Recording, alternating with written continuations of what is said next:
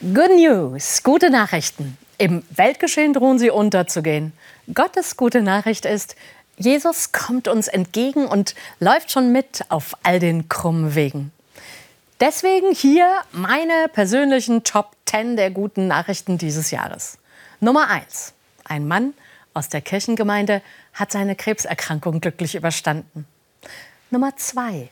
In unserer Kirche helfen in der heiligen Nacht wieder über 60 Ehrenamtliche, damit einsame, Obdachlose und Haltlose bei Braten und Plätzchen fröhlich zusammen sein können.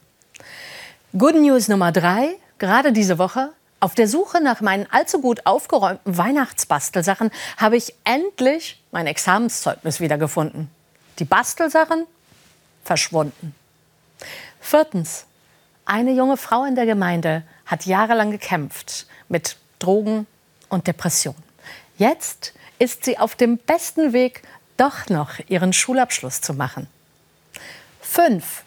Amnesty International mischt sich ein. Weltweit gegen Menschenrechtsverletzungen, initiiert Briefmarathons. Ein 16-Jähriger aus Nigeria, zum Tode verurteilt, kam so frei. Die Nummer 6 der Sohn eines Kirchenvorstands, superkluger Typ, ist total engagiert bei Fridays for Future. Er weiß, dass es jetzt darauf ankommt, wie wir leben. Konsequent hat er mit seiner Schwester gegen den Vater entschieden, man kann reisen, wohin man will, aber ohne Flugzeug.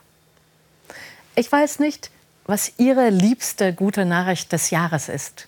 Aber ich weiß, die Engel singen schon und Gott ist ganz nah.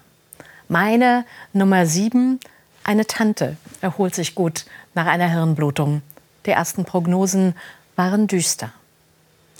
Die Acht ist ein Weihnachtsgeschenk für viele Menschen in Not. Das Bundesverfassungsgericht hat vor wenigen Wochen entschieden, dass Kürzungen bei Hartz-IV-Empfängern um 60 oder 100 Prozent gegen die Menschenwürde verstoßen.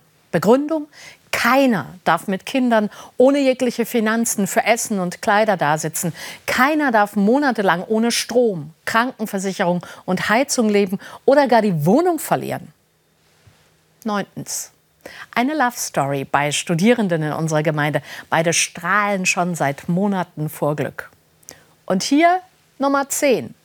Die Bastelsachen sind wieder aufgetaucht. Advent.